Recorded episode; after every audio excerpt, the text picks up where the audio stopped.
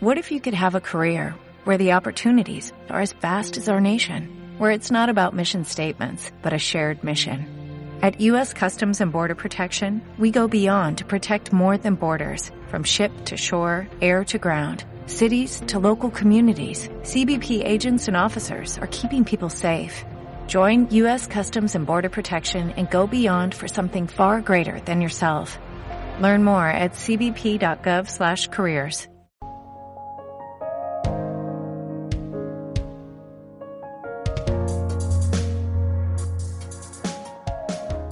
Fotografiando la noche. El podcast enfocado en astrofotografía y astronomía. Aprende cómo conseguir fotos espectaculares del cielo estrellado y paisajes nocturnos. Con Jordi Freshanet, astrofotógrafo y divulgador astronómico.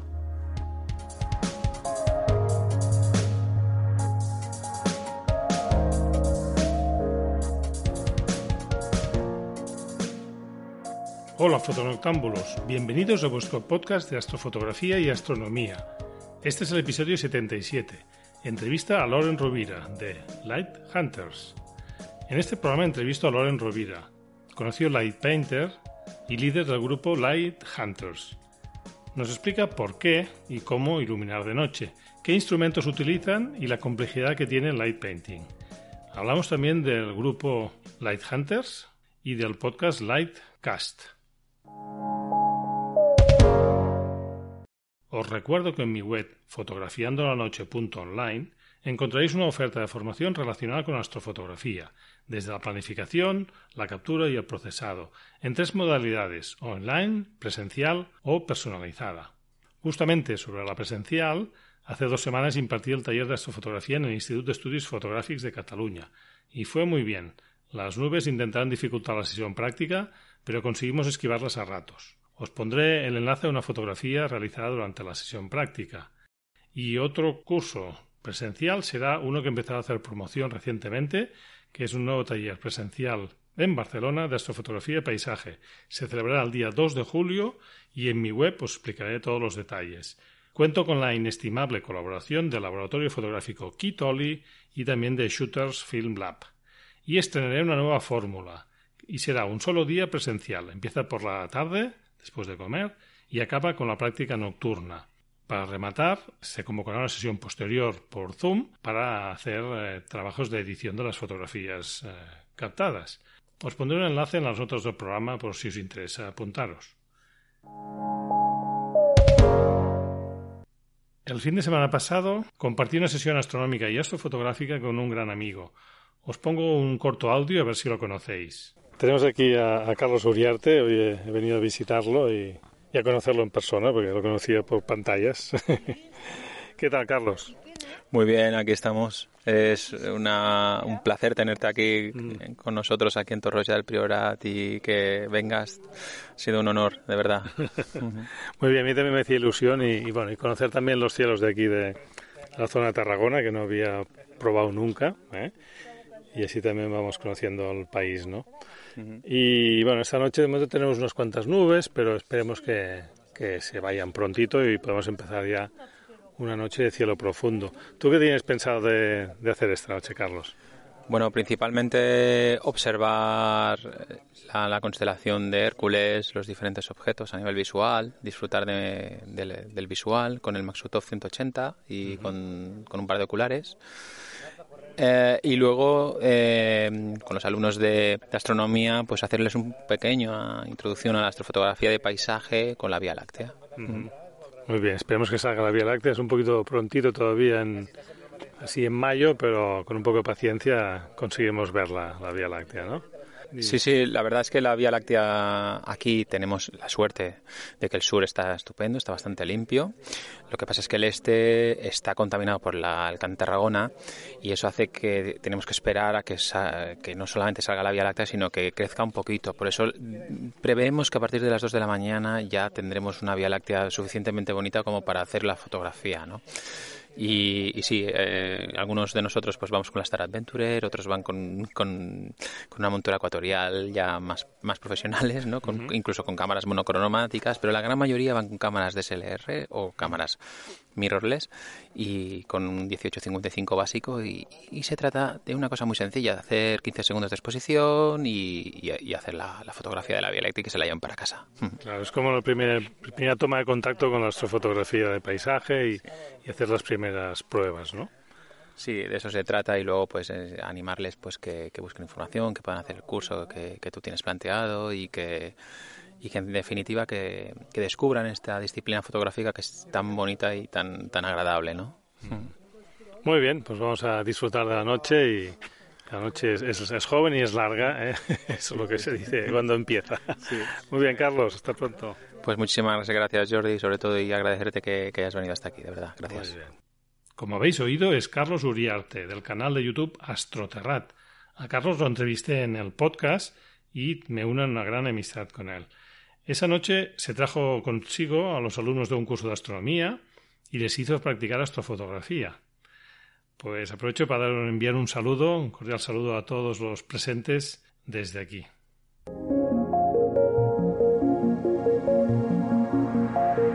Efemérides.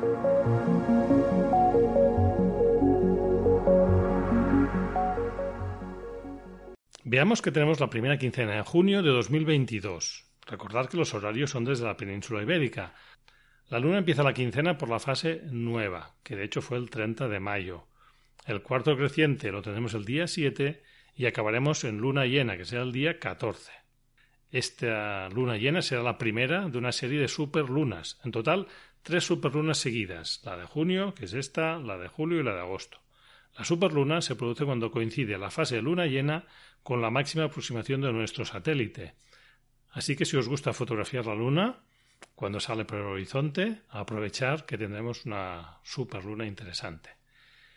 Por contra, los que no les gusta la luna y prefieren cielos oscuros, pues los mejores fines de semana para ver un cielo oscuro y fotografiar serían el 4 y 5 de junio, eso sí, a partir de la una madrugada o así, para, para que la luna se esconda ya, se vaya a dormir, y tengamos un cielo realmente oscuro.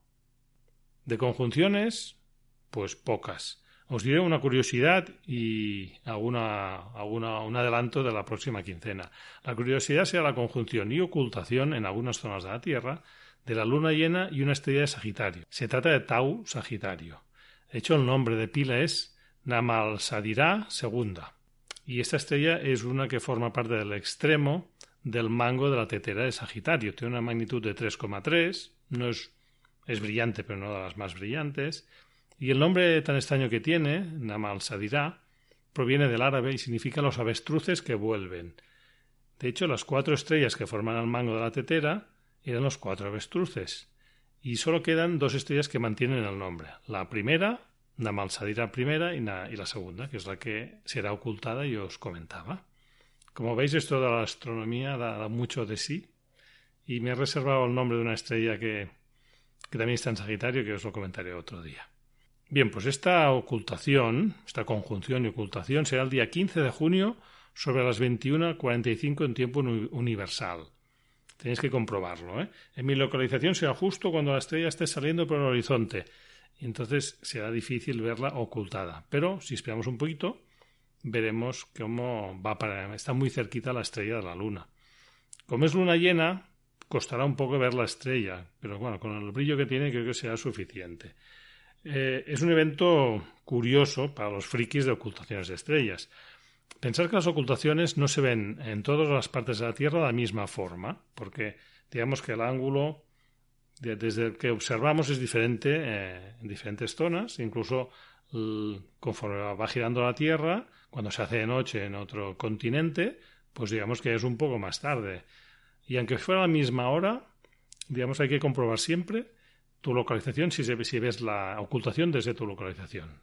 Por ejemplo, lo podéis comprobar con Stellarium. Si ponéis la, vuestra localidad donde vais a observar como localidad, entiendo que es suficientemente fiable y si no lo podéis contrastar con alguna otra aplicación o algún otro otra web, pero yo creo que Stellarium es bastante, bastante fiable. Pues os adelanto algún, fenómeno de la próxima quincena, pero no me he podido aguantar. A final de mes, a final de junio, se podrán ver los cinco planetas visibles y la Luna alineados en el cielo. Entre el 22 y el 27 de junio, apuntaros en la agenda, eso sí, necesitaréis un horizonte muy muy despejado, ya que Mercurio estará muy muy bajo, entre 3 y 5 grados sobre el horizonte. Esto es muy muy poco. Y además debemos madrugar, porque es antes de la salida del sol. En mi ciudad te mira que es a las cinco y media de la mañana. Pero como hay varios días, pues yo creo que entre que haya nubes tenéis posibilidades de engancharlos. A mí el de que más me gusta, a priori, por ejemplo, viéndolo en Stellarium, es el 25 de junio, ya que la Luna se situará en la misma línea que los planetas. Será una luna menguante, no muy brillante, entonces puede quedar bien. ¿eh? Para sacarlos todos juntos, como están separados más o menos de, de Mercurio y Saturno, que son los dos extremos, hay 105 grados, necesitaréis o bien un ojo de pez o bien montar un pequeño panorama. Y de esta manera conseguís, eh, juntando las, las, fotos del panorama, eh, captar de, de, un extremo a otro la conjunción. Es bonito que se vean los cinco planetas, se aprecia un poco la línea aparentemente recta. Y ya hice una foto hace unos años, cuando se produjo este fenómeno, y la verdad es que me hace ilusión intentar repetirla y quizá hacer un panorama un poco más con más altura. ¿eh? Hice solo una fila y esta vez intentaré hacer dos filas para captar un primer plano interesante. Vamos a ver los planetas. Mercurio, esta primera quincena está invisible por su proximidad al Sol, ya empezará a subir la segunda quincena. Venus, Marte, Júpiter y Saturno los tenemos todos alineados antes del amanecer, visibles por el sur-este. De hecho, los vemos en una línea imaginaria que la llamamos la eclíptica, que sería el plano de rotación de la Tierra alrededor del Sol o la trayectoria que hace el Sol cuando va moviéndose por el cielo. En esta línea están todas las constelaciones del zodíaco.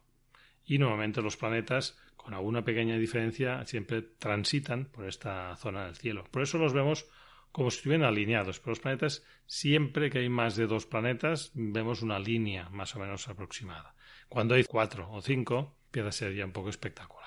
Pero claro, si nos dicen que ese puntito que está más alto es Saturno, pues igual no os dais cuenta que hay una alineación de planetas. Pero bueno, con el Stellarium para móvil, que siempre lo recomiendo yo, o el Stellarium de escritorio, lo veréis muy, muy fácil y después en el cielo lo podréis reconocer. Buenas tardes, ya estamos aquí con el invitado, con Loren Rovira. ¿Qué tal, Loren? ¿Cómo estamos? Hola, bien, pues mira, un poco nervioso, porque esto de no saber qué, me vas a preguntar me tiene así un ah. poco en ascuas, pero bien, bien, contento, súper feliz de estar en tu podcast y a la vez agradecido, agradecido porque, porque me hayas traído. Muy bien, quizás más fácil entrevistar que ser entrevistado, ¿no? Porque en tu podcast lo pues, practicas. Pues la verdad es que sí, la verdad es que cuando uno lleva la... Esto es como cuando vas de, copiloto, que dices, vas, vas, a ser, vas a ser nervioso y tal, en cambio cuando conduces tú te sientes más seguro, ¿no? Que por bien que conduzca el, el, conductor, pues te sientes más seguro conduciendo tú, pues esto un poco es lo mismo. pero bueno, estoy seguro que vas a pilotar perfectamente el podcast y, y que no nos vamos a estrellar. No, seguro que no. Muy bien, Loren, pues si te parece hago una presentación y después tú la matizas o la completas lo que me haya dejado. Loren Rubira es un light painter eh, muy conocido. Hace años es que se mueve por este mundillo y él ha estado en, dos grupos de, light painters. Actualmente estás en Light Hunters, si no me equivoco. Sí, sí. También es una persona activa que está hace formación, ha participado en E-Night, eh, ha sido jurado de un concurso, tiene un podcast, es decir, que muchas, muchas cosas, ¿no? Por eso seguro que la mayoría de los oyentes te conocerán. ¿eh? Alguno, alguno. Y bueno, los datos más concretos de, cómo empezaste o así, pues no, no lo he encontrado en las redes. Si quieres añadir alguna cosilla. ¿Sabes por qué? ¿Sabes por qué no lo has encontrado? Esto tiene una explicación y es muy fácil. Es porque soy un impresentable. Y los impresentables, pues pasa eso que no tenemos, no tenemos currículum. A ver, no, lo has dicho bien. Ah, yo empecé con el tema de la IPenti, pues bueno, saliendo con diferentes amigos, con diferente gente. Ah, pero luego rápidamente a través de un curso, pues bueno, creamos el grupo Light Hunters, que es el grupo con el que, llevo actualmente, con el que, casi todo el mundo me conoce pues por, este grupo, ¿vale? Así como muchas veces se me ha asociado al grupo de Light Explorers, que era otro grupo de Light Painting, que en este caso, pues bueno, yo no participaba con ellos, pero tengo muy buena amistad con, todos los que eran los miembros y tenía muy buena relación e incluso salía con ellos, pero, pero bueno, no pertenecía. Y llevo pues como, como 10, 11 años aproximadamente. No sé seguro, no sé decirte ahora el año seguro en que empecé, pero bueno, ya llevo bastante tiempo con esto dando tumbos de un lado a otro. Y bueno, eso ha hecho pues bueno que, que, hayas ido a congresos, que se te haya dado la oportunidad pues de dar algún curso, eh, alguna charla, alguna entrevista, presentarme a algún concurso, incluso pues ser jurado como bien has comentado. Y bueno, aquí vamos dando palos por todos lados y al final de todo esto es, es sacar un, un enriquecimiento personal y a mí el light painting es, es, una temática, es una técnica, es un estilo de vida que a mí me apasiona, me gusta mucho. Y bueno, cualquier cosa que me ofrecen relacionada con este tema, pues siempre digo que sí, no sé decir que no. Siempre digo que no me he hecho mayor porque no he aprendido aún a decir que no. Ah, y, bueno. y, bueno. ahí andamos, haciendo un poco de todo. Muy bien, después te pediré un poquito que nos expliques el tema Light Painters. Como sabes, en, en mi podcast tocamos más temas de astrofotografía temas de astronomía también. entrevisté a Javier Rosano hace unos años y pues nos habló un poco de iluminación. Y creo que es que a veces eh, hay gente que le gusta las dos disciplinas, ¿no? Tanto la astrofotografía como la, la, light paint. Y por eso me interesaba que hoy fuera, estuvieras con nosotros para, para ir compartiendo un poco las, los conceptos, las experiencias, ¿no? Eh, tengo aquí una pregunta, quizás un poco tonta, pero ¿tú cómo te defines más? ¿Como un light painter, como un fotógrafo nocturno, como un astrofotógrafo o como la mezcla de todo? Mira, yo me decía más light painter que fotógrafo o que astrofotógrafo. ¿Por qué? A ver, me gusta pues la astrofotografía, aunque la toco poco, pero lo que es fotografía de estrellas me gusta, la fotografía nocturna en general. Pero lo que más me define quizás es el light painting, porque es con lo que más he invertido He invertido más en cacharrería de luz que no en, objetivos buenos o en un tracker o en un buen trípode, por decirte. Y luego porque realmente es lo que realmente me saca la, ilusión esa de niño y el ah. jugar, yo sé, pero, pero no sé, creo que un poco va entrelazado, ¿no?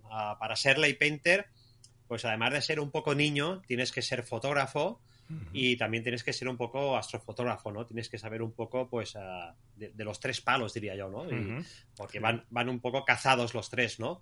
Entonces, bueno, mm, como decía, yo empecé con el tema de la fotografía nocturna porque me gustaba mucho el tema de paisajes, iluminar ruinas, y ahí poco a poco, pues bueno, vas metiendo colores, vas metiendo herramientas y al final, pues bueno, ah, ahora puedo decir, me lo comentaba el sábado pasado con unos conocidos, lo decía, de que mi cámara ahora solo sale de noche. O sea, antes hacía retrato, hacía alguna cosa y ahora no. O sea, me voy de vacaciones con el móvil. Me voy a hacer, no sé, a no ser que tenga algún amigo, algún familiar o que, me pida un reportaje de, pues, pues bueno, entonces sí. Pero si no, por norma general, mi cámara solo sale de noche. Sí, sí. La tienes dedicada exclusivamente casi a. Sí, pero bueno, pero luego es lo que te digo, me llama todo, por decirte. Mm, hace tiempo que quiero comprarme un tracker para hacer fotografía de Vía Láctea pues con, tiempos más prolongados, más, más extensos. Y bueno, es que lo tengo pendiente y, me gusta y me llama mucho la atención. Y cuando veo fotografías pues de, cielo profundo, hostia, se me cae la baba. O sea, y es una etapa de esas que, tengo allí pendiente, que, me gustaría tenerla controlada y no descarto que algún día, pero, pero bueno, me defino así resumiendo como, como Light Painter. Muy bien. ¿Y qué te, qué te atrajo al principio de la iluminación? ¿Por qué fuiste avanzando en ese tema? Por, ejemplo, ¿por qué no, por no un paisaje nocturno sin iluminación artificial? ¿O ¿Qué le encuentras tú? ¿Qué es lo que te mueve? ¿Es un tema más, más bien emocional o así? ¿O es un tema racional este de, de, la iluminación? A ver, el tema, el tema de, no sé, es, es para mí es rizar un poco más el rizo, ¿no? Es el el sacar una fotografía, pues más o menos, entre comillas, vamos a decir, es fácil, ¿no?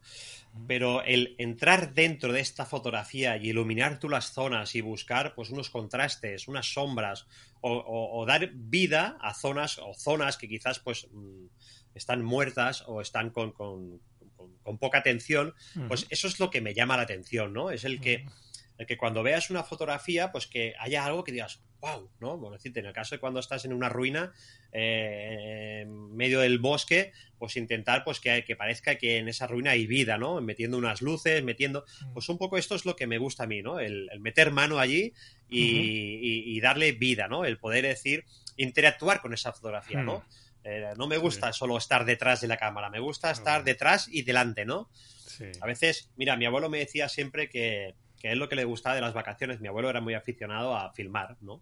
Y era el típico, pues, que se llevaba la cámara para, para, filmar y, bueno, mi abuelo decía, yo disfruto las vacaciones antes porque busco las localizaciones, dónde voy a ir, preparándome cuántas cintas de cassette, la cámara, las baterías, tal. Disfruto el momento cuando estoy filmando la, la grabación en las vacaciones y cuando vuelvo de las vacaciones sigo disfrutando porque tengo que recopilar pues, pues todo ese vídeo para hacer un montaje y luego enseñar a los familiares. Pues a mí me pasa un poco lo mismo, ¿no? Lo que me gusta de la fotografía, pues es eso, es el preparármelo de antes, disfrutarlo en el sitio, en el momento, y luego, pues en casa, pues si tengo que hacer algún ajuste, algún revelado, si he hecho pues alguna circumpolar, pues apilarlas. Eso es a mí, a mí es lo que me gusta. El, Simplemente el disparar y hacer el clic eso pues como que no le he perdido un poco el atractivo, ¿no? Ya, ya. De hecho, lo que estás comentando, hay una parte muy creativa aquí, ¿no? No es, quizá la astrofotografía de paisaje no es tan, para decirlo de una manera, no es tan activa o tan creativa en el sentido que tú sí que buscas un encuadre, te preparas todo, pero no, no intervienes, no modificas, digamos, el escenario, ¿no? Claro. En cambio, en la, en la en el light painting sí que hay esta parte creativa o artística, después hablaremos, ¿no? Sí, sí, hay esa parte y además es que cada uno tiene, tiene la visión totalmente distinta, ¿no? O sea, nos podemos juntar cuatro light painters en una misma localización Mm. y estar una noche allí haciendo fotos y luego llegar a casa y cada uno tiene fotos totalmente distintas porque cada uno tiene sus movidas en la cabeza o tiene su Mm. visión y tiene sus herramientas y cada uno pues las interpreta, las utiliza y ve aquel paisaje de una manera o de otra, ¿no? Y eso es, quizás es es lo apasionante, ¿no? Es como cuando te dan un lienzo en blanco, te dan un, un boli o un, paquete de retuladores y dicen, va, pinta lo primero que se te pasa a la cabeza, ¿no? Cada uno va a sacar algo distinto. Pues Ujú. con el light painting pasa un poco lo mismo, ¿no? Muy bien. Y hablando de un poco de cacharreo, ¿qué equipo llevas siempre en tu mochila que no falte nunca? Es decir, sin, sin pensar demasiado en qué tipo de fotografía vas a hacer, ¿cuáles son los elementos eh, imprescindibles para una noche de, de light painting? Pues mira, ah, yo trabajo normalmente con dos cámaras, o sea, dos cámaras. Tengo dos, dos, dos, dos sistemas. Tengo el sistema Olympus y luego tengo el sistema Canon, ¿vale? Ah, Canon, yo llevo una 6D, una full frame, no es nada del otro mundo, pero es una cámara que a mí, pues, mm, me da muchas alegrías. Es una cámara que tengo... Estoy, estoy muy contenta con ella. No, le- no le encuentro nada que digas "Mm, necesito cambiarla. Ahora mismo no. Es una cámara para mí de batalla. Y me da buenas, buenas fotografías, que es lo que me interesa. Ah, en función de lo que vaya a hacer, elegiré una cámara o elegiré otra, ¿vale? Si voy a sitios donde hay mucha contaminación y necesito pues un poco controlar mucho la exposición, pues me llevaré el Olympus.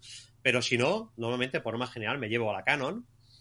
El objetivo, el más angular que tenga, en este caso, pues llevo un llevo un, ya me un 14 milímetros, un, un Samyang, un 2.8. Me gusta mucho el angular. Y luego herramientas, pues la que siempre, casi siempre llevo, pues bueno, la linterna, una la en Rius Works, es una linterna que tiene pues diferentes estrobos, diferentes potencias, que me da mucha versatilidad a la hora de hacer efectos. Y luego, pues una linterna potente con, con unos filtros de colores. Eso sería mi básico. Y algún, quizás algún tubo de metacrilato de colores y con eso podría hacer. Ah, y la linterna, una linterna cálida, la Mini Vale. Eso sería el kit básico. Sí. Luego ya empiezas con el por si acaso y la mochila pues ya crece 4 o 5 kilos, se va engordando, porque por si acaso, pues mira, me llevo un rotador para hacer rotaciones de cámara, pues me voy a llevar también, ah, pues, ah, no sé, unas bengalas y voy a probar a hacer esto, unos metacrilatos. y bueno, vas metiendo allí, vas metiendo cosas y Hasta al final, mientras pues, bueno, cabe vas poniendo. vas poniendo, sí, sí. Y, dos mochilas o una mochila y una bolsa también o Llevo, normalmente llevo una mochila, pero Solo. llevo una mochila grande. Ah, En su día sí que iba con mochilas pequeñitas o incluso llevaba una mochila para el equipo y otra mochila para las herramientas de painting. Ahora no. Ahora normalmente llevo una mochila, llevo una mochila grande. Ah, es una mochila Vanguard, que es una mochila pues ah, diseñada para llevar el equipo fotográfico y un dron, o sea que es una mochila que es grande. Y allí suelo meterlo todo en formato Tetris, voy metiéndolo todo allí. Y lo decía, cuanto más, mm, vamos, cuanto más apretado lo llevo todo, más cosas le meto. O sea, sí. pero bueno, que al final muchas veces piensas lo que vas a hacer y en función pues de lo que vayas a hacer, pues la, la- la ligeras más o la cargas más. Pero por norma Claro. general, Ujú. mi mochila 7-8 kilos los, los suele pesar tranquilamente. Vaya, sí, sí, sí. Yo empiezo a notar ya que el peso a veces ya me pasa factura, a veces. Pero bueno, intento frenarme, pero me cuesta, ¿eh? También. Cuesta, cuesta. Yo igual, ¿eh? Además, yo tengo problemas de espalda, tengo una discopatía y teóricamente no debería de llevar peso. Pero bueno, dices, mm, prefiero llevármelo todo, aunque mañana me duele la espalda, que no estar en el sitio y decir, ostras, necesito esto que y no lo he cogido y eso me, da bastante rabia. Y para los neófitos de, de light painting, o los que no tenemos ni idea, ¿Qué, tipos de herramientas de iluminación? No sé, si hay grupos de, herramientas o familias o para explicarnos un poquito. Antes has comentado algunas de ellas, ¿no? Pero, o sea, un poco así en plan didáctico, ¿cómo clasificarías los tipos de, herramientas que lleváis? A ver, ah, herramientas hay muchísimas. Cualquier mm. cosa que haga luz nos puede servir. A veces nos tenemos mm, el problema o la gran equivocación de que, de que nos parece que cuantas más herramientas tengamos, mejores van a ser nuestras fotos, mejores efectos podremos hacer y normalmente suele ser al revés. ¿no? Cuantas más herramientas tienes, más te embriagas, más te emborrachas de, de, de, efectos, de cosas y, menos haces, ¿no? Yo digo que, a ver, para empezar, para empezar, yo empezaría con algo simple, ah, un stick, que haga luz, que, o un palo que, que, puedes comprar en cualquier chino, o en cualquier. No, no, no, no, gastaría grandes cantidades. Ah, un par de linternas básicas, una cálida, una fría para poder eliminar, algunos geles para filtrar estas, ah, estas linternas. Y yo empezaría un poco con eso. Porque el abanico es muy extenso y eh, de herramientas hay muchas. Y las herramientas pasa como, como la informática, como, como, como todo en general, que se va actualizando, ¿no? Antes, pues por decirte, eh, cogíamos un palo de fregona, cogíamos una tira LED y cinta aislante y, mm. un paquete de pilas, como que dice, y nos hacíamos una herramienta. Mm. Esto se puede seguir haciendo, pero ahora ya han salido herramientas que, eh, mm. se han modernizado y en vez de ser un palo de fregona con, una tira LED, pues ahora ya son pues tiras LED más pequeñas, personalizables, que tú les puedes cargar un patrón ah, desde casa, en el ordenador, y te simulan ya pues un patronaje, hacen una serie de efectos, o sea, todo va actualizando. También el precio, una tira LED es prácticamente barata, cinta aislante y una fregona, con menos de, 5 euros te haces una herramienta light painting y, ahora hay herramientas, tiras LED ya semiautomáticas estas que puedes crear el padrón que pueden llegar a 300 y 400 euros. Entonces, todo va actualizando. Ah, yo siempre, a ver, recomiendo ah, empezar, pues lo que decía, por el palo de fregona con una tira LED y por ahí ir haciendo. Y luego, pues bueno, si vemos que la cosa se va animando y tal, pues bueno, ah, yo por decirte tengo un patrocinador que es a, Light Painting Paradise, que es una tienda especializada en herramientas de light painting, y allí tienes pues infinidad de herramientas, desde tubos de metacrilato, paletas de metacrilato que van conectadas a una linterna con un conector, lo que hace, pues bueno, en función del ancho que sea, o el tipo de forma que tenga el metacrilato, pues te hace un efecto, te hace otro. Ah, los tubos de metacrilato igual, pueden ser de colores, con burbujitas por dentro, o con una especie como de rasgado o rayados por dentro. Entonces, cada uno hace una textura, hace una traza, un, dibujo distinto, o sea. Pero herramientas, ya te digo, o sea, a veces queremos comprarlo todo y no hace falta. no sé, coges un bote de ketchup mismo, que es de color rojo, le pones con cinta aislante por debajo con una linterna y ya te emite una luz y esa luz pues te hace una textura. Al final es jugar, es jugar cualquier cosa. Mm, no sé, recuerdo un, artista, Light Painter, que traía pues una, una botella de agua que le había dado cuatro brochazos con una pintura de estas uh, fluorescente y dentro le había puesto dos pajitas de, de, no sé si era azul y otra roja y aquello cuando le metía una linterna por debajo hacía una traza que, era totalmente espectacular y cuando veías la herramienta dices, hostia, si esto no te ha costado ni dos euros. Al final, es lo que digo, es jugar un poco, que es lo bueno del light painting. Uh, con un mechero, un mechero que tenga los típicos, no sé si recuerdas unos mecheros que tenían un puntero LED debajo, pues con eso también puedes hacer también puedes hacer magia, o sea, Eso no me acuerdo, ¿ves? bueno, hay, hay muchos llaveros, yo incluso llevo un llavero en llevo un llavero en el, juego de llaves, que es un mm. puntero de luz, que es lo típico para, alumbrar, para alumbrar aquello cuando quieres abrir la puerta y no hay luz. Pues, ostras, pues con eso podrías hacer caligrafía. O sea, caligrafía me refiero que puedes dibujar al aire ah, y bueno, podrías hacer. Pero yo te podría decir herramientas analógicas y herramientas digitales, que ahora ya van habiendo. Las digitales son las que podemos cargar un patrón y podemos configurar desde el ordenador. Y las analógicas, pues las convencionales de toda la vida, pues las tiras LED, los punteros LED y, bueno, las, y las linternas en general.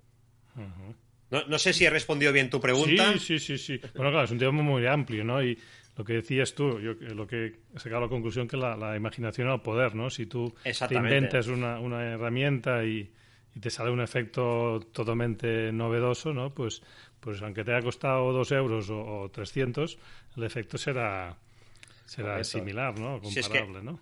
Mira, todos, todos tenemos el móvil uh, en casa, en el bolsillo siempre, y el móvil lo podemos utilizar, tanto el flash que tenemos atrás como la misma pantalla nos puede servir para, para pintar y para dibujar en el aire o incluso uh -huh. para iluminar.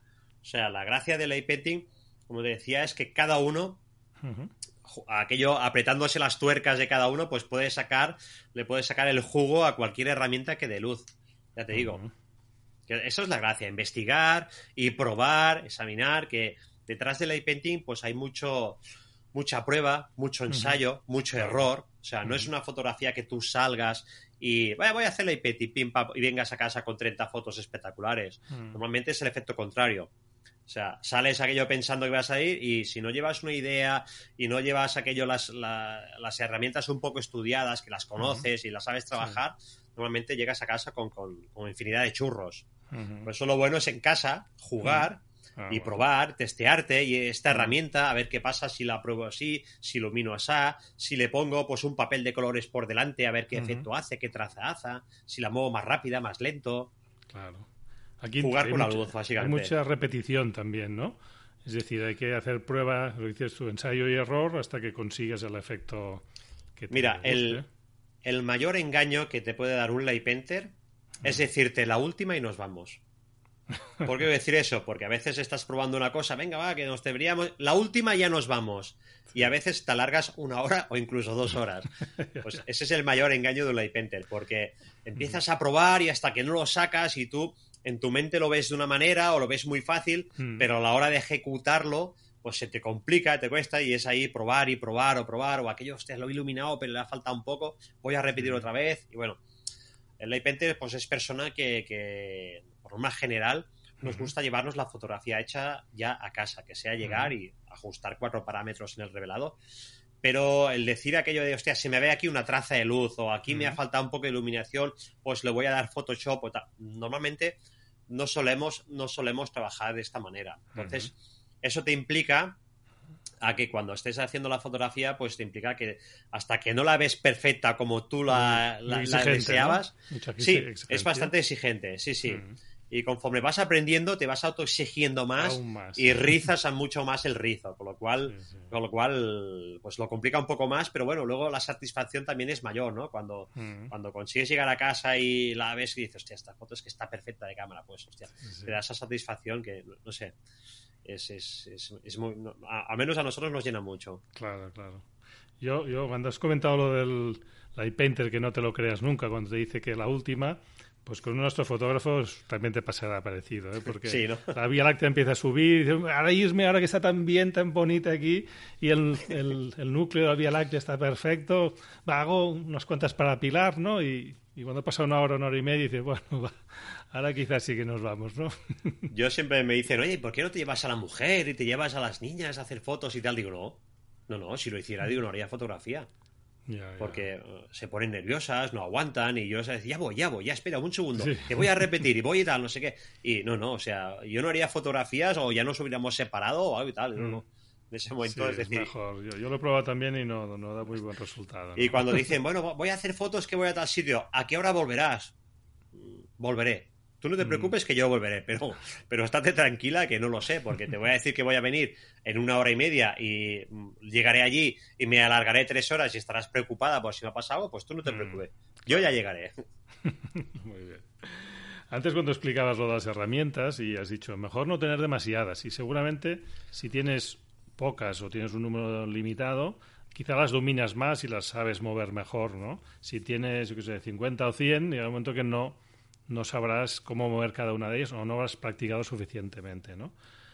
Pero también me, he fijado que es necesaria como una destreza manual, como una, una, armonía en los movimientos. Es como un pintor cuando coge un pincel, ¿no? pues vosotros cogéis las linternas y los, las herramientas y las movéis, ¿no? Y hacéis esos efectos, ¿no?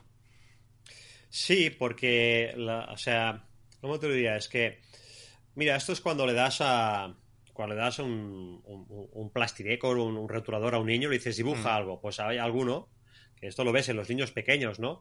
Uh, hay niños que le das un rotulador, coge la hoja y ra, ra, ra, ra, hace cuatro rayas y ya, la mira qué dibujo más chulo. Mm. En cambio, ves niños que cogen el, el, rotulador o el lápiz y ya ves que empiezan a trazar y empiezan a dar, pues esto un poco es lo mismo, ¿no? Uh, hay gente que ya lleva un poco el, el arte dentro y les mm. es muy fácil. Hay otros como yo que somos bastante ceporros y que lo que es dibujo, el artista, el, el, artista, pues lo tenemos un poco, un poco negativo y nos cuesta más. Es cuestión de práctica, ¿no? Mm. Con el tiempo a practicar, pues, pues aprendes pues, a rellenar todo un encuadre, mm. aprendes pues a saber moverte por delante de la fotografía, aprendes que en función del tipo de herramienta, la luminosidad que da, el diafragma con el que trabajas, los parámetros de la cámara, pues tienes que moverte más rápido, más lento, tienes que pasar por aquí, tienes que pasar por allí. Es un poco uh -huh. nivel de práctica, ¿no? Es como, como la fotografía, ¿no? Tú, no sé, coges un fotógrafo de bodas, uh -huh. el fotógrafo de bodas llega a la iglesia y tal como llega a la iglesia, normalmente ve la luz y dice, aquí tendré que tirar a ISO 400, a este diafragma y tal así, o a tal potencia de flash. Y tú llegas allí y dices, coño, ¿y este tío cómo lo ha sabido? Coño, porque este hombre, pues ya ha estado en 900 iglesias y ya uh -huh. sabe por la experiencia que viendo la luz ya lo sabe, ¿no? No le hace falta un fotómetro. Pues un poco, de repente, pues le pasa lo mismo, ¿no? Eh, a base de práctica, de salir, de ir probando efectos, ir creando, pues ya llega al sitio, ya ve el, el, el efecto, a lo mejor, pues si te llevas un modelo, pues en función del tipo de vestido que lleva, el estilismo, tal, pues oye, ya ves que aquí le pueden quedar estos colores o estos efectos, un poco... Uh -huh. Es cuestión de práctica, ¿eh? Sí. Pero tengo que decirte que yo personalmente, uh, la mitad de mis fotografías son burruños, son, son, son fotografías malas. ¿Por qué? Porque en el light painting tienes que, que, tropezarte mucho, tienes que tropezarte mucho para llegar a aprender, ¿no? Uh -huh. Siempre dicen, una frase de un, de un, amigo que tenemos en común, ¿no? De, de Ramón eh, Ramón Pérez, él sí. pues me hace mucha gracia porque digo, hostia, Ramón, digo, qué bueno que eres. Y dice, no, no soy bueno. Dice, me he tropezado más veces que tú y por eso, por eso sé esto. Dice, pero mm. ya está, te falta tropezarte para aprender y saber por qué pasan estas cosas. Ley sí. ni más ni menos, es lo mismo. Entonces, luego también hay otra parte que es el, el ver a otra gente, el empaparte, ¿no? El ver otras fotografías. Ves la fotografía que ha hecho el artista tal y dices, hostia, este efecto, ¿cómo lo hará tal? Y empiezas a investigar o le preguntas y tal, o bueno. Uh -huh. Y bueno, un poco es, es así, es, pero sobre todo es, es probar, ensayar y dedicarle tiempo. Lo que no podemos pretender es, sin dedicarle tiempo, sin practicar, pues uh -huh. llegar a hacer, pues, efecto, ¿no? Yo en este caso, pues si te doy ahora una herramienta de luz, hmm. por mucho que yo te explique, mira, para hacer una esfera hmm. tendrás que hacer este gesto con la mano. Hmm. Tú dirás, hostia, pues es fácil, pero harás el gesto y eso te costará. ¿Por qué? Porque no lo tienes por la mano, no estás acostumbrado, ¿no? Entonces, bueno, lo que decía, claro. es práctica y, y, poco más, ¿eh? No, poco más. Que... Y ya te digo, además, que el que lo prueba normalmente engancha, ¿eh? sí, es como una droga, ¿no? Que no sé... Sí, sí, sí, sí, es muy adictivo. Lo que pasa es que en la sociedad actual estamos viendo que hay como una tendencia a buscar la satisfacción rápida y fácil, ¿no? Y, y va, me compro un equipo muy caro y subo me saldrán fotos muy buenas y, y, con poco ratito que dedique ya saldré, sacaré fotos de light painting, ¿no? Y eso, tú nos has dicho que eso no, no funciona así, ¿no?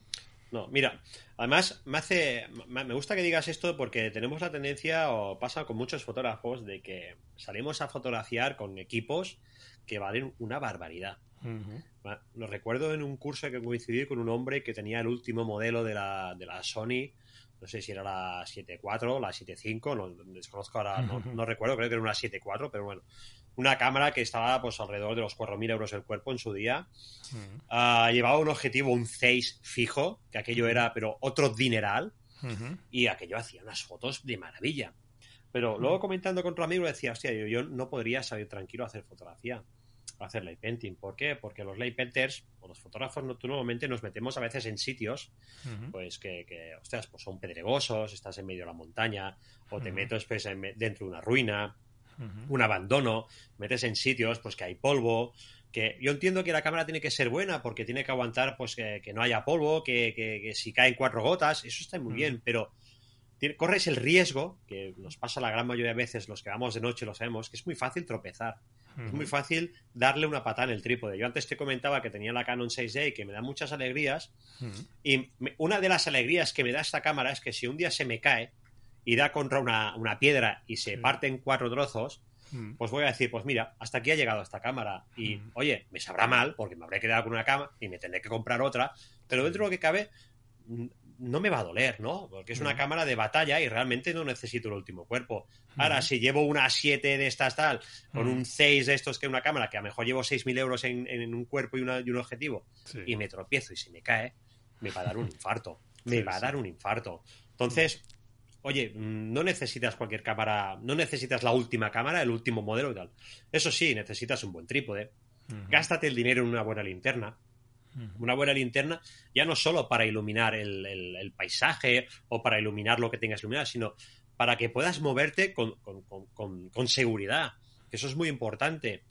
Yo recuerdo, bueno, de las linternas más caras que he comprado es una del Lenser X21, que es una linterna, pues, pues, pues, de un kilo y medio, casi dos kilos pesa esa linterna. Es una linterna pues muy grande, o sea, grande te puedo decir, pues hará 350 milímetros aproximadamente, o sea, es una linterna, un linternón grande, ¿vale? Y la gente me decía, pero tú estás loco, me costó, creo que costó 350 o 380 euros comprar en Alemania a precio barato. El corte inglés en aquel día valía 400 y algo. Y la gente me decía, pero ¿cómo te gastas ese dinero con una linterna? Es que para mí es una herramienta de trabajo.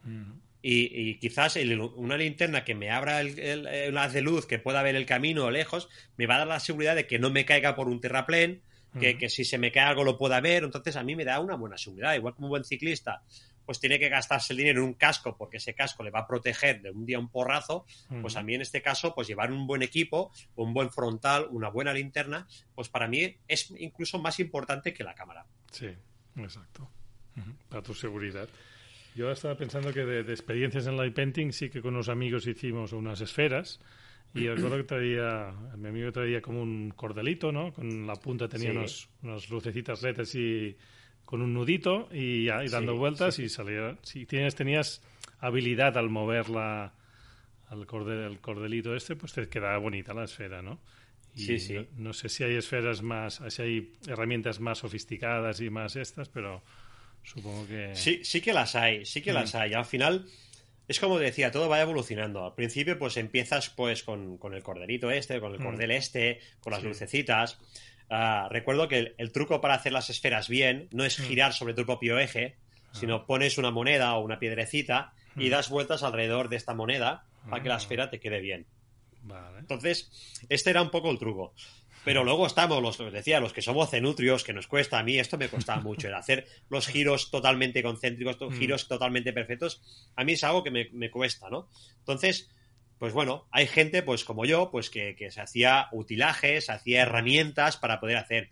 Yo recuerdo que junto a otro fotógrafo, Carla Calero, uh el fotógrafo Light Painter, que le pasaba lo mismo que yo, que le costaba hacer esferas, pues ah, con unos trípodes viejos, pues nos hicimos pues una herramienta para poder hacer las esferas de una forma más fácil.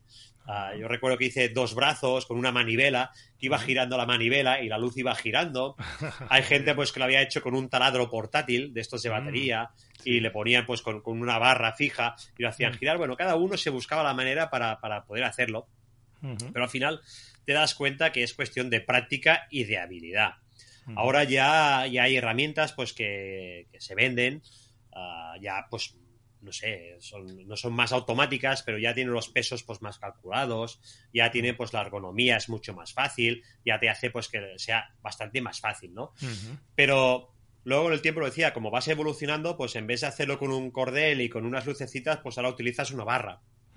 utilizas una barra y utilizas, vamos a decir, como, como, como, como guía tu hombro utilizas tu propio cuerpo y vas moviendo con el brazo totalmente rígido, vas subiendo esta luz, la vas bajando y vas girando tu propio eje del cuerpo y así vas haciendo. O sea, son cosas que te digo que va evolucionando. Igual que evoluciona la herramienta, evoluciona la técnica, ¿no? Y ahora muchas veces pues utilizamos nuestro propio cuerpo pues como, como referencia o como una misma herramienta, ¿no?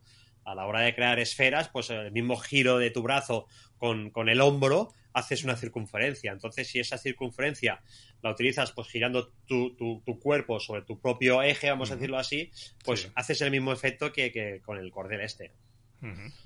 Muy bien, la verdad es que sí que oyéndote dan ganas de, empezar a experimentar, ¿eh? lo, tienes que probar, es muy divertido, es muy divertido. ¿Sabes qué pasa? Que tengo tantas cosas que probar en astrofotografía que prefiero no dispersarme. Ya me conozco a mí mismo y cuando me disperso entonces me cuesta más avanzar con ciertas cosas, ¿no? Y ahora necesito centrarme, sí. Pero bueno, alguna vez sí, como con, algunos amigos o así, pues sí que he participado, aunque sea así por los alrededores, en en preparaciones, ¿no? Light painting. Y con Loren hay una, una, anécdota, ¿no? Que nos encontramos una vez por la noche, de una manera totalmente así inesperada, ¿no? Sí, sí. Yo salía de un observatorio astronómico que acababa de hacer la sesión de, divulgación astronómica. Fui a, cerrar el paso del agua que estaba ahí y me encontré una furgoneta y un chico ya con una cámara. Y empezamos a hablar y, y bueno, era Loren y Loren me, reconoció más, más que nada porque no nos veíamos por la voz, ¿no? Entonces me sorprendió muchísimo y a partir de ese momento empezamos a hablar, ¿no? Tú no sé si te quedaste también tan parado como yo, pero fue, fue una noche, muy, un momento muy especial, ¿no? Sí, pero es que además es que, ¿sabes aquello que estás hablando? Digo, hostia, esta voz, esta voz, esta voz, y es que te reconoció mucho por la voz y te lo dije, digo, hostia, digo, es que esa voz y a, lo mejor si no hubieras hablado, ostras, hubiéramos pasado hola, buenas noches y, cada uno por su lado. Pero al hablar fue aquello dices, hostia, esta voz, y ya está, y te reconocí súper rápido por la voz. No, la verdad es que era una época también difícil, la época de la pandemia, ¿no? Y eso de encontrarse un conocido así fuera y, bueno, fue una alegría, ¿no? Sí, sí, además fue, fue curioso porque además fue allí un poco de rebote, lo decir. Creo que fue en plena pandemia que había toque de queda a las 10 de la noche. Y yo venía de unas vacaciones de Semana Santa que alquilé una, lo, has dicho antes, una furgoneta, una señora furgoneta, ah, madre mía, qué gozada de furgoneta. Me acuerdo que lo estuvimos viendo y te lo estoy enseñando.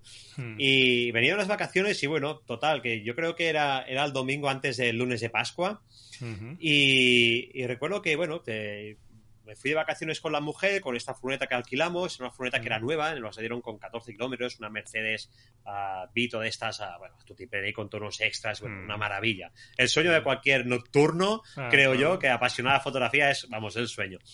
Y bueno, pues lo que pasa, que a la mujer el día antes se empezó a poner nerviosa y, ostras, es que claro, que tengo que preparar la ropa, que si el colegio de las niñas, qué tal, y se agulló un poco y quiso volver un día antes. Bueno, como íbamos a la aventura y íbamos con la furgoneta, digo, bueno, pues volvemos un día antes. Y claro, yo llegué a casa y pensé, ostras, he pagado el alquiler de esta pedazo de furgoneta para cinco días y ahora se va a quedar todo el día durmiendo en el garaje. Digo, pues oye, pues me dije a la mujer, oye, si no te sabe mal, digo, cojo el coche, la, la furgoneta, digo, y me voy a aprovechar y voy a, ya que tengo la furgoneta, digo, me voy a hacer fotos y oye, como había toque de queda, pues me voy a un sitio donde pueda aparcar, pueda dormir y aprovecho, pues mira, pues le hago cuatro fotos a la furgoneta. Y era la, gracia, y el querer dormir y también el sueño de decir, siempre me ha gustado, ¿no? Tener una furgoneta de estas es algo que siempre he mm. querido, ¿no? Y el sueño de poder ir a una salida nocturna y recogerte a las 5 mm. de la mañana y decir, ahora coger el coche y irte hasta allí, pues es, la furgoneta duermes, descansas y luego ya, ya te vas. Y bueno, y eso hizo, pues mira, que nuestros caminos se cruzaran allí y mira, pura, pura casualidad y bueno, y, bueno. ¿Dormiste bien o qué? ¿Dormiste bien en la furgoneta? Dormí genial, dormí genial. Y sigo soñando con esa furgoneta, sigo soñando, siempre se lo digo a mi mujer, cuando me pregunta, oye, ¿qué vas a pedir para Reyes? Digo, lo tengo claro. Y porque es, es, es, lo que me falta, es lo que me falta. Ah, para redondear ya, tener el, el pack completo ya de Light Painter. Es, es, tener el pack completo, sí, sí. Mira, este, este, este fin de semana precisamente pues volví a las seis y cuarto, llegué a casa. Mm. Tengo suerte pues que, que, vine activo, había descansado ese día y venía pues de unos días que más o menos está bastante descansado y pues no me pilló con sueño, pero hay veces que, ostras, que tienes que hacer a mejor 40 minutos de viaje con el coche, vas mm. Y el volver a casa se convierte en una auténtica guerra y una mm. auténtica lucha por no dormirte, entretenerte. Entonces, bueno, tener este vehículo es decir, oye, pues incluso te llevarías a la familia, te vas de fin de semana y mm. ellos están durmiendo allí y tú a dos minutos estás haciendo fotos de una vía láctea o estás haciendo tus, tus cosas de lay painting, ¿no? Claro que sí. Muy bien, ya me la apuntaré en mi lista también, a ver si algún día me toca. Bueno, hemos hablado al principio de un grupo de light painting, ¿no? Eh, light hunters, Explícanos un poquito qué tenéis en común los, miembros de, Light Hunters, qué os gusta hacer y qué no os gusta hacer, qué tipo de light painting os gusta hacer, ¿no? Mira, en común tenemos en la afición por el light painting, la motivación, ¿no? Como he dicho antes, pues nos conocimos a través de un curso que se hizo de otros light painters que vinieron de Madrid y nos conocimos allí y a raíz de allí, pues bueno, se podría decir que había, pues subimos un grupo con el que tuvimos como teníamos como más, más, más experiencia o más nivel, ¿no? Y entonces nos juntamos y fuimos hablando. Luego, pues hicimos unas fotos en grupo. Y fue como un rodaje bastante, bastante activo, ¿no? Y fue como aquello que estuvimos muy, muy a gusto. Y las fotos, pues, pues fueron bastante fluidas. El painting muchas veces, pues el trabajo hay que compartirlo, ¿no? Pues para, para, que la exposición no se alargue mucho, pues oye, pues le das la herramienta a tu compañero y dices, mira, tú ilumina allí, yo de mientras haré este efecto y el otro pues está controlando la cámara que se dispare y cuando digas de cortar, pues tal, ¿no? Pues te repartes el trabajo, pues. Un poco, pues, a raíz de ese curso, pues bueno, montamos un pequeño grupito de WhatsApp y ahí, pues, oye, íbamos compartiendo localizaciones, herramientas, tal, no sé qué, y bueno, ese grupo se fue haciendo pequeño, pequeño, pequeño, hasta que al final quedamos cinco y de esos cinco, pues bueno, actualmente quedamos cuatro en el grupo y bueno, nos mantiene pues la ilusión, el, probar, el experimentar, el retarnos, el retarnos nos gusta mucho y, y luego pues como fallo te diría pues que fallo, el problema básicamente tenemos es que somos un desastre los cuatro. ¿Por qué? no, somos un desastre en el sentido porque somos muy felicianos. A ver, todos pues estamos casados con, criaturas, todos pues no nos dedicamos exclusivamente a la fotografía por, suerte o por desgracia, no lo sé. pero, pero, claro, tenemos nuestros trabajos y claro, el, compaginar, el hacer las cosas, pues se hace lento, ¿no? Y cuando uno es uno solo, pues cuando decide hacer algo lo hace, punto, no da explicaciones, punto. Cuando somos cuatro, somos un grupo, pues a la hora de, hacer según qué acciones o según qué, cosas, pues bueno, lo, hablas, lo comentas, te lo piensas, espérate, ahora te digo algo y luego no me acuerdo. Entonces se, hace todo como más largo, más pesado, se larga más.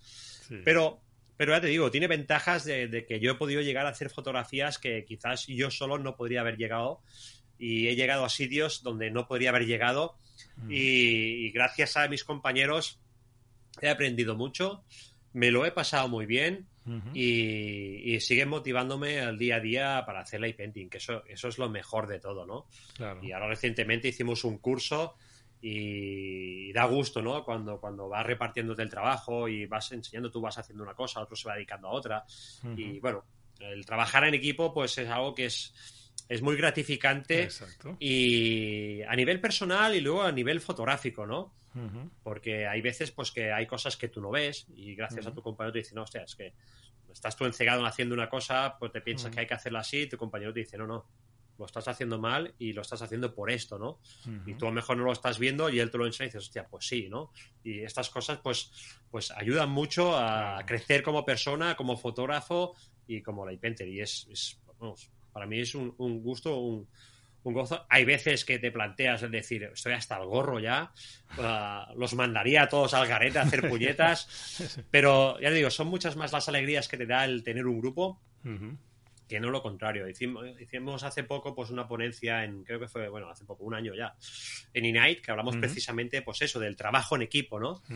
Y pues bueno, es muy bien, cada uno se encarga de hacer un poco cada cosa y, cuatro pues llegan más lejos que no uno. Y bueno, para mí, ya digo, es, es, es, un, es muy satisfactorio. Claro, sí, sí. Pero si la astrofotografía normalmente es quizá una disciplina más, más solitaria, aunque vayas, te encuentres con otros astrofotógrafos, pues cada uno hace su, su foto y sí que después la comentas, pero es un poco diferente. ¿no? Yo trabajo en equipo, encuentro que sí. Si te entiendes bien, si hay buena sintonía, pues puede ser muy, muy gratificante, ¿no? Y, a ver, esto es como un matrimonio, ¿eh? Es un matrimonio, pero en vez de dos es de cuatro. Pero, pero sí, al final todo va muy bien y, el hecho de ser cuatro también o ser un equipo siempre va bien porque cuando no puede salir uno, pues quizás puede salir el otro y siempre tienes a alguien con quien salir, ¿no? Vale, aunque no seáis los cuatro, a veces sois dos o tres y... Sí, sí, sí, al final...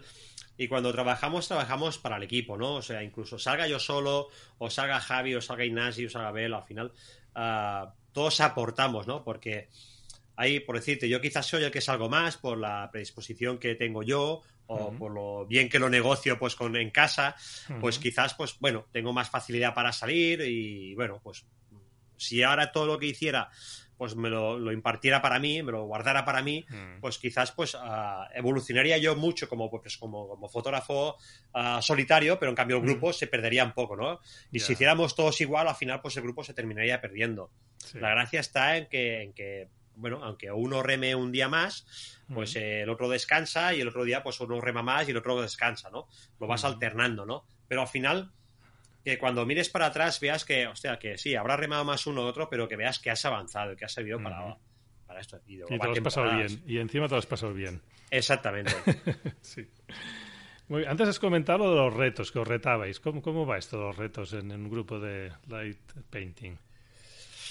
Pues el reto viene en, en estrujarse. En, a veces, pues, ves la carátula de una foto, de una, no sé, de un de una película, ves, no sé, una fotografía que ves por redes y dices, ostras, ¿podríamos hacer esto en versión light painting? O podríamos saber, no sé, hay muchas fotografías que a veces ves con light painting o ves fotografías de doble exposición y triples y cuatro exposiciones. Hostia, pues seríamos capaces de hacer esto en una sola exposición o seríamos capaces de hacer lo otro. Y bueno, un poco te retas de esta manera, ¿no? Hmm. nosotros tuvo una temporada que nos dio mucho por hacer uh, fotografía de rotaciones. Hmm. A rotaciones, pues en una fotografía de larga exposición, pues bueno, con una especie de rotador uh, casero, una rótula, pues bueno, vamos girando la cámara y con esto conseguimos pues diferentes efectos. Y la gracia de decir, vale, mm, era buscar una fotografía que fuera elaborada en una sola exposición, con giros y mezclando diferentes técnicas de iluminación, ¿no?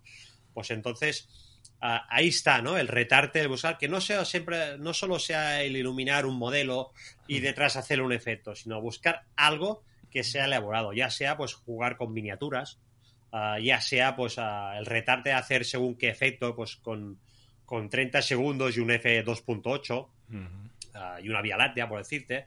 y, bueno, es, es buscar aquello, un reto en el que puedas... Mm, que puedas apretar y algo que te mantenga motivado. Sí, exacto.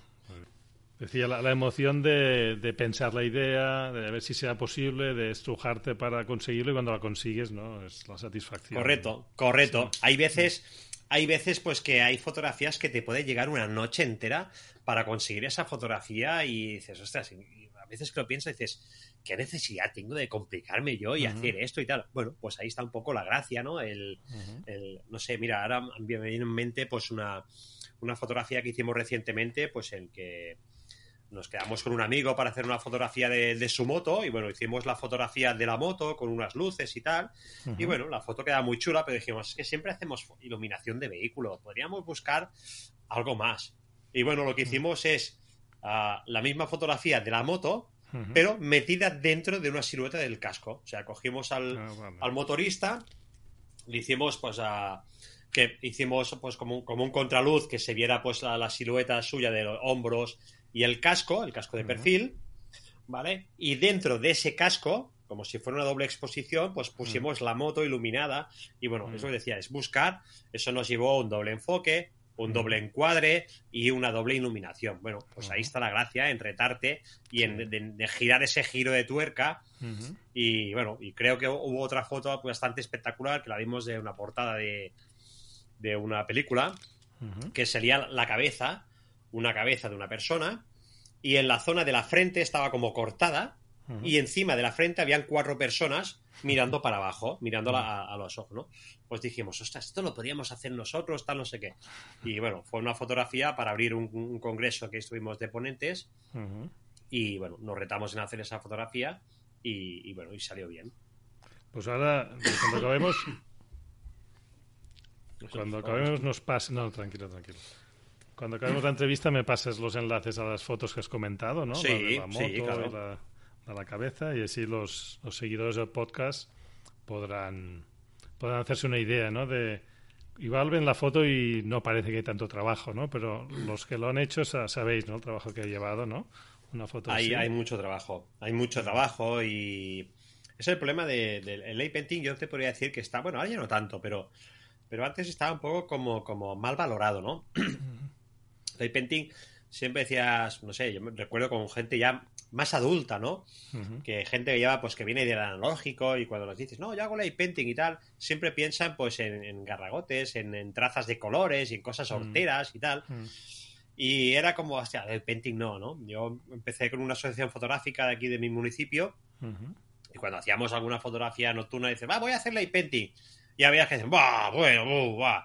Y veías la gente que ya decía, ostras, pero no, es que light painting no es hacer trazas de colores, es iluminar una escena, iluminar un poco el paisaje, iluminar pues esa ruina, o voy a hacer el efecto aquí con un modelo y no sé, eh, ahí, te puede sacar, puede gustar a todo el mundo. Hmm. Que puedo entender, pues el que hacer trazas de colores y tal, pues quizás no te pueda gustar.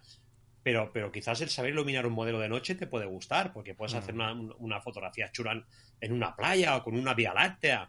Claro. No sé, Tiene tiene, muchas, infinidad. como muchas tiene disciplinas muchas o variantes. ¿no? Sí, sí. Exactamente, y la gracia está en, en encontrar el punto que a ti pues con- te sientes mejor y que más te guste. Ahí, no sé, puedes hacer una vía láctea chulísima y tener enfrente pues una flor allí y tal, y, y que te quede en, en- en oscuro, es decir, darle un toque de luz, eso ya es light painting, ya estás pintando con la luz, Sí, ya sí. estás aportando tu luz. Entonces, pues bueno.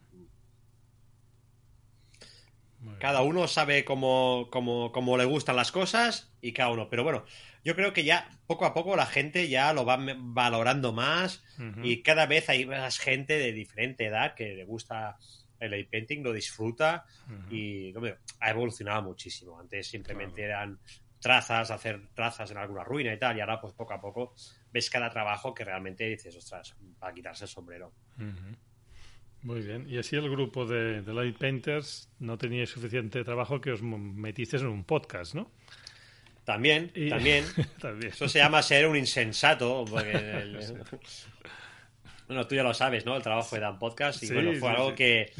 Fue algo que, bueno, entró así en, pan- en pandemia. ah, como digo, nos gusta mucho el light painting, lo llevamos en la sangre. Y bueno, el hecho de no poder salir de casa, pues bueno, nos motivó a decir, ¿y si hacemos? ¿Y si lo hacemos? Ujú. Ya es algo que lo llevamos siempre en mente, pero decías, ya, ¿cómo vamos a hacer un podcast? El trabajo que da, no tenemos el equipo, tal. Y bueno, al final, pues el, la pandemia hizo que nos lanzáramos a la piscina. Y bueno, mira, hoy precisamente creo que hace los dos años, Ujú. más o menos, que publicamos el primer, el primer episodio.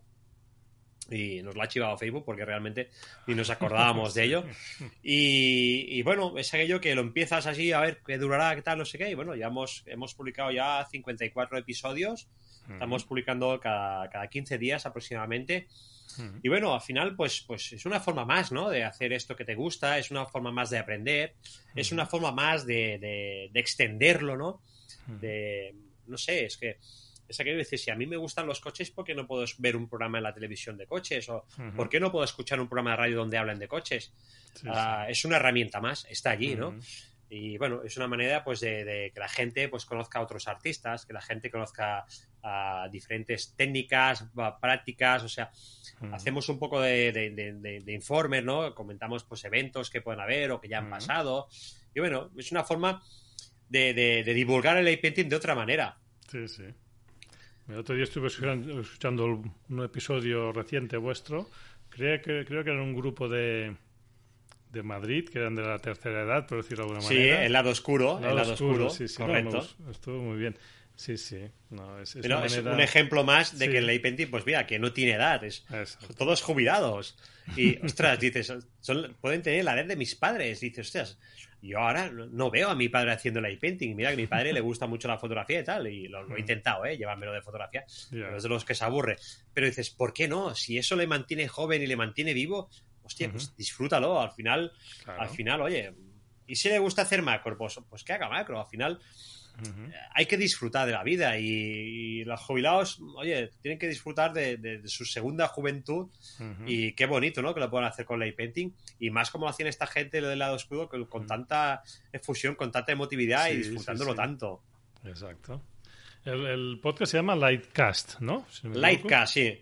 No nos complicamos mucho, la verdad. De, de light de Light Hunter o de Light Painting y cast de podcast, o sea, Claro. Ya, aquí no nos, no, no, ya veis que muy inteligentes no somos, lo hicimos fácil, Bueno, no, está bien. pero bueno. Y también hacéis, creo que YouTube, ¿no? Hacéis vídeo. Sí, normalmente, normalmente siempre pues emitimos tanto para las redes de, podcast y luego para YouTube. Esto, pues bueno, era una manera más de, no sé, hay gente que le gusta sentarse en el sofá y verlo y otra gente, pues bueno, le gusta escucharlo pues mientras va en el coche o mientras trabaja. Y bueno, por el mismo precio como aquel que dice, por lo que nos costaba, pues, pues lo decidimos hacerlo así. Y YouTube es una, es un una plataforma pues que está muy activa, está muy viva. Y creíamos que debíamos de estar allí. Y el, colgar allí un vídeo solo con audio pues dijimos vamos a hacerlo vamos a hacerlo en formato vídeo además esto puede hacer que cuando viene pues no sé cuando alguien presenta una herramienta o cuando alguien habla de alguna fotografía o algo pues puedes hacer interactuar en el forma de que puedes mostrar cosas y puede ser como más didáctico sí. y bueno.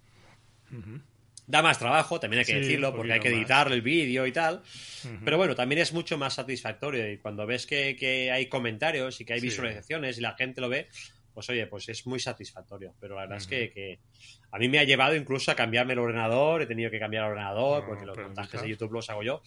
Pero bueno, mm, es muy gratificante, la verdad. Y sobre todo, el podcast lo que te trae es que no sé, así como una fotografía la cuelgas en redes y rápidamente pues tienes, tienes los likes, tienes los me gustas, eh, comentarios de qué buena foto, qué chula, qué tal, qué no sé qué. Pues el podcast no suele tener esto, ¿no? Pero el podcast lo que tiene es que a veces te encuentras, hostia, yo te he escuchado el podcast, hostia, yo he escuchado tu podcast o tal, no sé, como ahora tú me decías, hostia, el otro día escuché el programa. Y esto es muy satisfactorio, ¿no? Porque esto es como cuando haces radio, ¿no? Estás delante de un micrófono, estás hablando y dices, bueno, no sé si me está escuchando dos o me están escuchando 500 personas, ¿no? Y el que alguien te diga, oye, que yo escucho tu podcast, pues no sé, te da una alegría muy grande y dices, hostia, pues mira, yo pensaba que lo hacía para dos y, resulta que me escucha más gente y no, no sé, te motiva muchísimo. En cambio, pasa al contrario que con la fotografía. La fotografía no te encuentras a alguien por la calle y dices, hostia, vi el otro día tu foto ahí en Instagram y me gustó mucho. Eso no te lo suelen decir. No, normalmente no. En cambio, el podcast sí que tiene eso de, hostia, yo te escucho tal. Y eso, pues, no sé, a mí me da mucha alegría y normalmente lo hacemos con Javi. Que con Javi pues tengo un rol muy bueno y es, como mi, segundo matrimonio y nos llevamos súper bien y hostia, me he encontrado a fulanito y me ha dicho que nos escucha en el podcast o, vas, a, no sé, te vas a Madrid que vas a ver una concentración de, de, lo que sea, y vas allí y alguien te dice, hostia, te da muchísima, muchísima ilusión y a la vez te motiva para seguir haciéndolo. Sí, exacto. y mira, ahora ya... te sigue, sí, sí. Y ahora ya hemos cogido un poco, ya hemos cogido un poco la dinámica, ¿verdad? Pero al principio fue aquello una locura, porque problemas con el audio, problemas con el vídeo. Claro, tampoco hay, no hay un manual, no hay algo aquello que digas, mira, para hacer podcast tienes que hacer esto, esto y eso. No.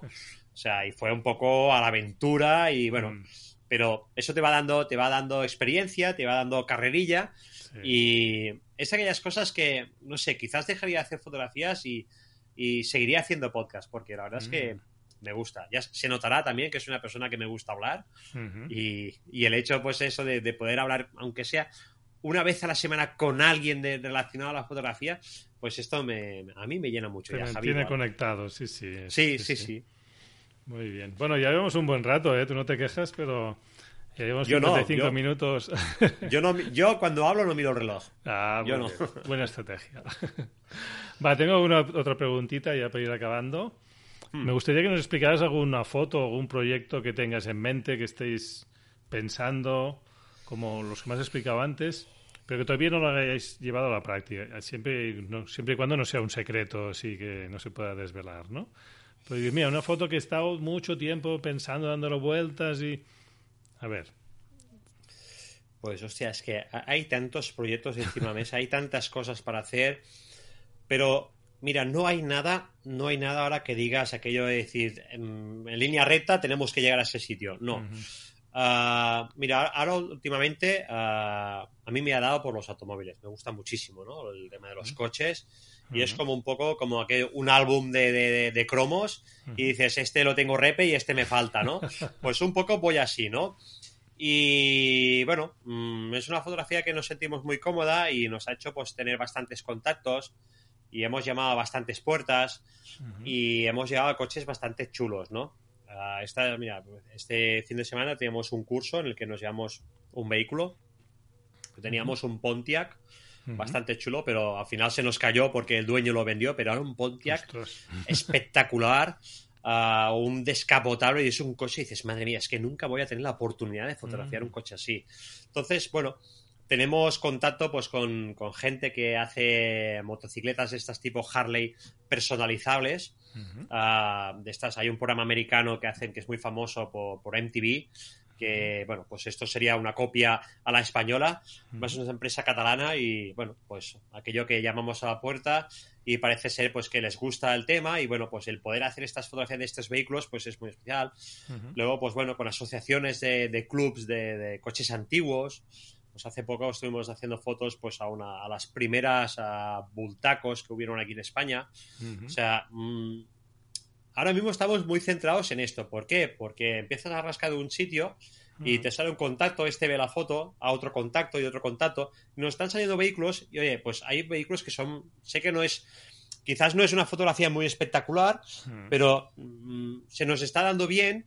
Nos gusta mucho y el hecho de que nos vayan saliendo pues ofertas y tal, incluso te puedo decir que hemos llegado a contactar con youtubers con, de Andorra, con que tienen vehículos estos de alta gama y personalizados y vinilados y tal. Hemos contratado, nos han cerrado la puerta en los morros, no nos han hecho ni caso.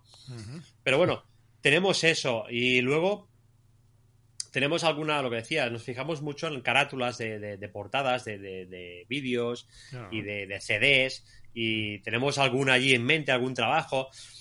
Ah, pero, pero no hay ahora un, algo que digas, mm, no, el tema de los mm. vehículos, tenemos muchos mm. vehículos ahí en espera.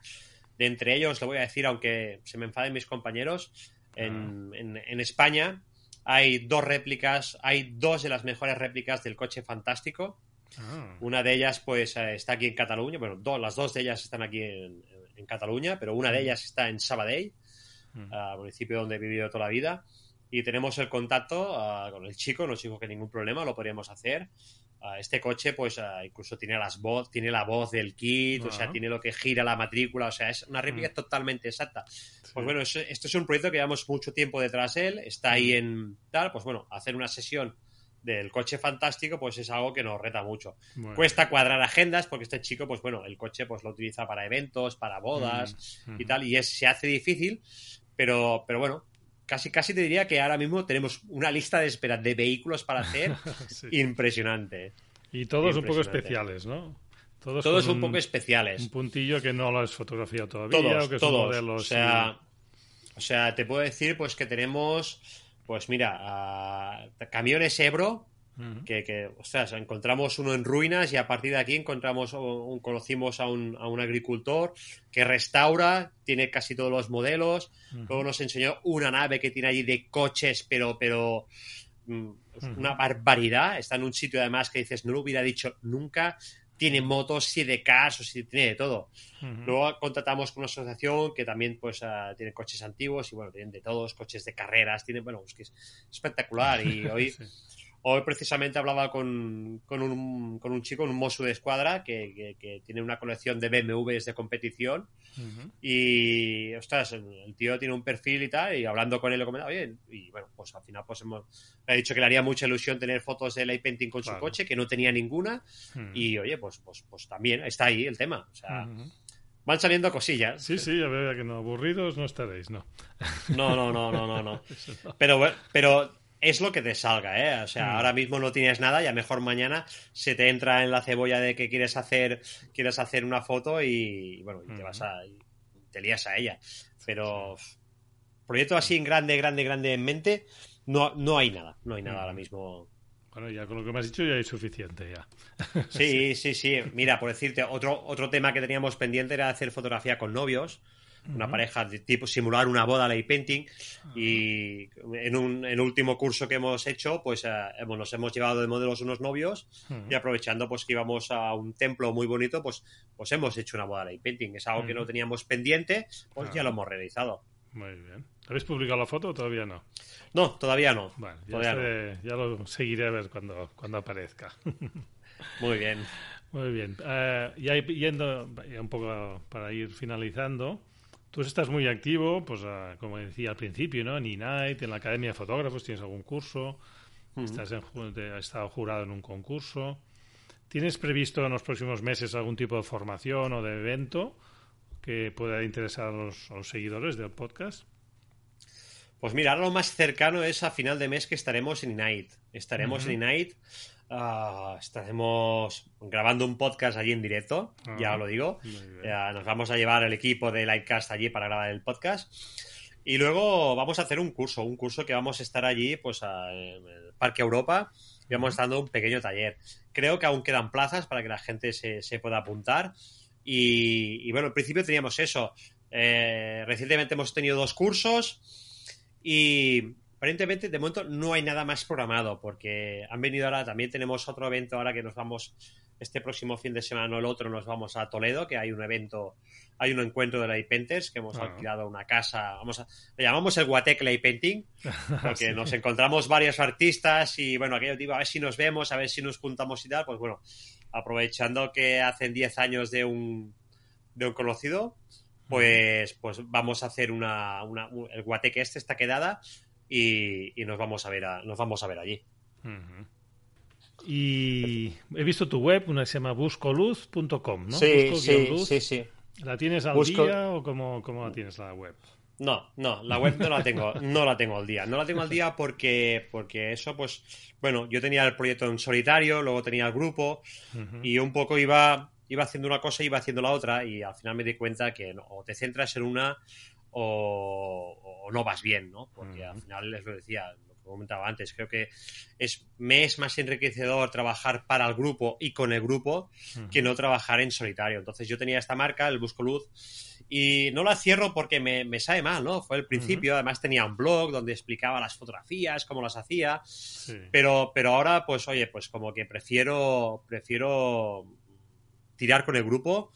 La página del grupo más o menos sí que está un poco más actualizada y centrarme en esto. Y el Busco Luz es el dominio que además lo, sigo pagando y tal para que no me lo quiten, pero bueno, yo creo que tarde o temprano terminará, terminará cerrando y me, quedaré solo con la web de la Hunters. ¿Y tienes dónde te puedes seguir los, los oyentes? Eh, ¿Dónde estáis más activos? O pues mira, me pueden seguir eh, en la página web www.lighthunters.es Ah, pueden seguir a través de la, de la página de, Facebook, que es la Hunters ah, BCN, creo que es.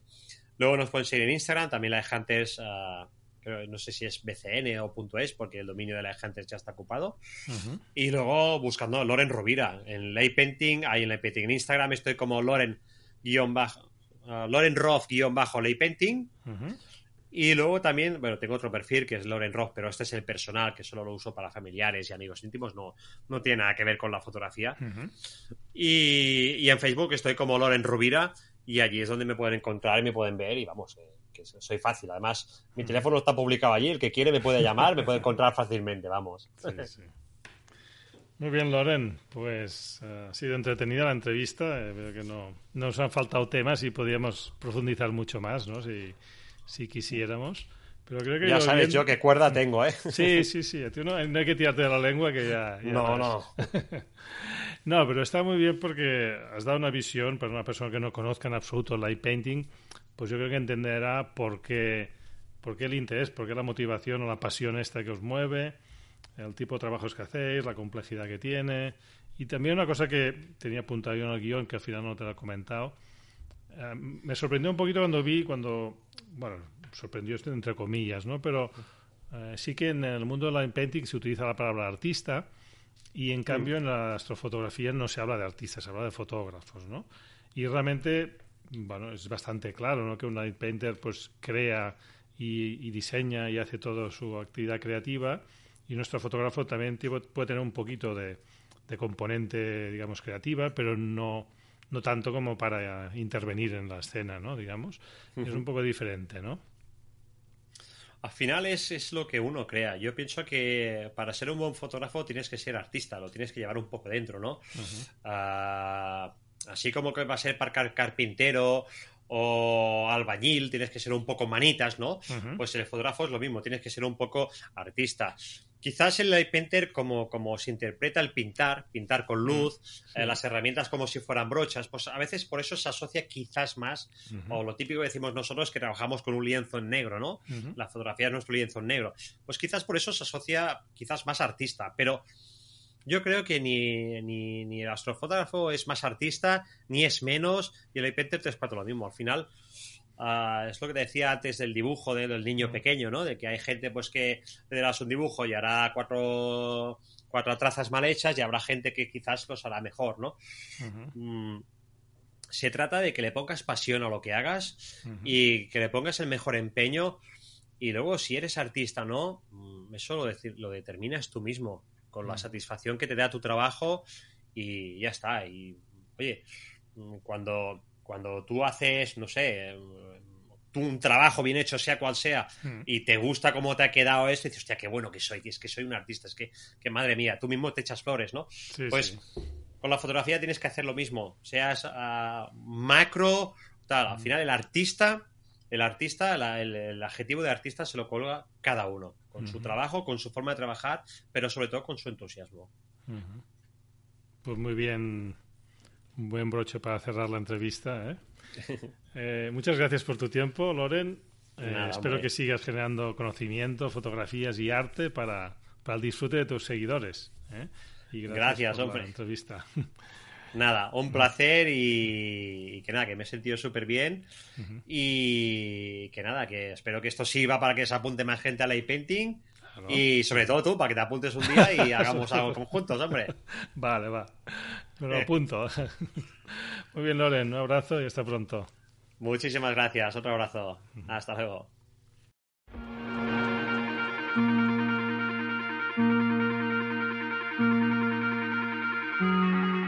Recomendación.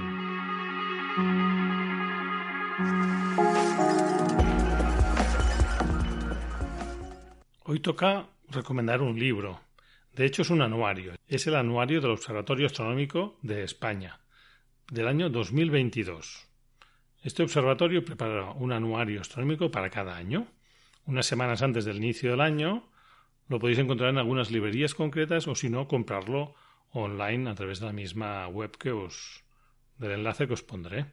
Pero recientemente he descubierto que una vez ha pasado el, primer, el principio de año, ya se puede descargar en formato PDF el anuario de forma totalmente legal en la web del Observatorio Nacional.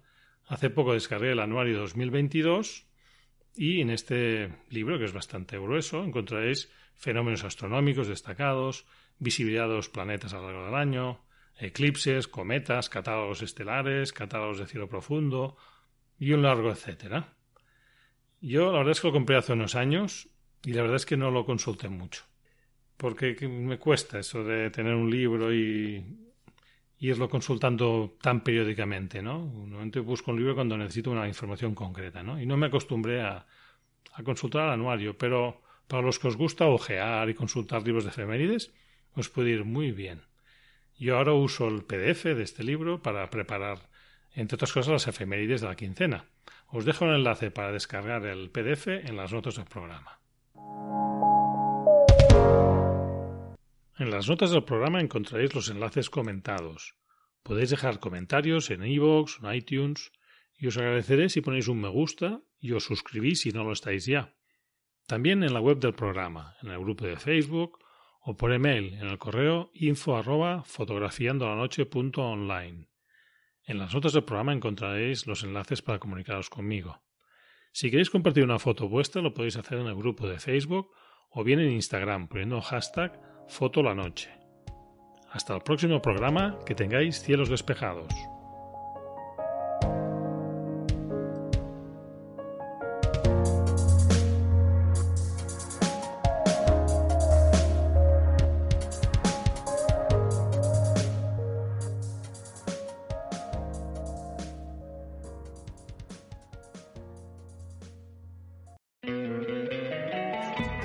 Love an extra $100 in your pocket? Have a TurboTax expert file your taxes for you by March 31st to get $100 back instantly. Because no matter what moves you made last year, TurboTax makes them count. That means getting $100 back and 100% accurate taxes only from Intuit TurboTax. Must file by 331. Credit only applicable to federal filing fees with TurboTax full service. Offer can be modified or terminated at any time.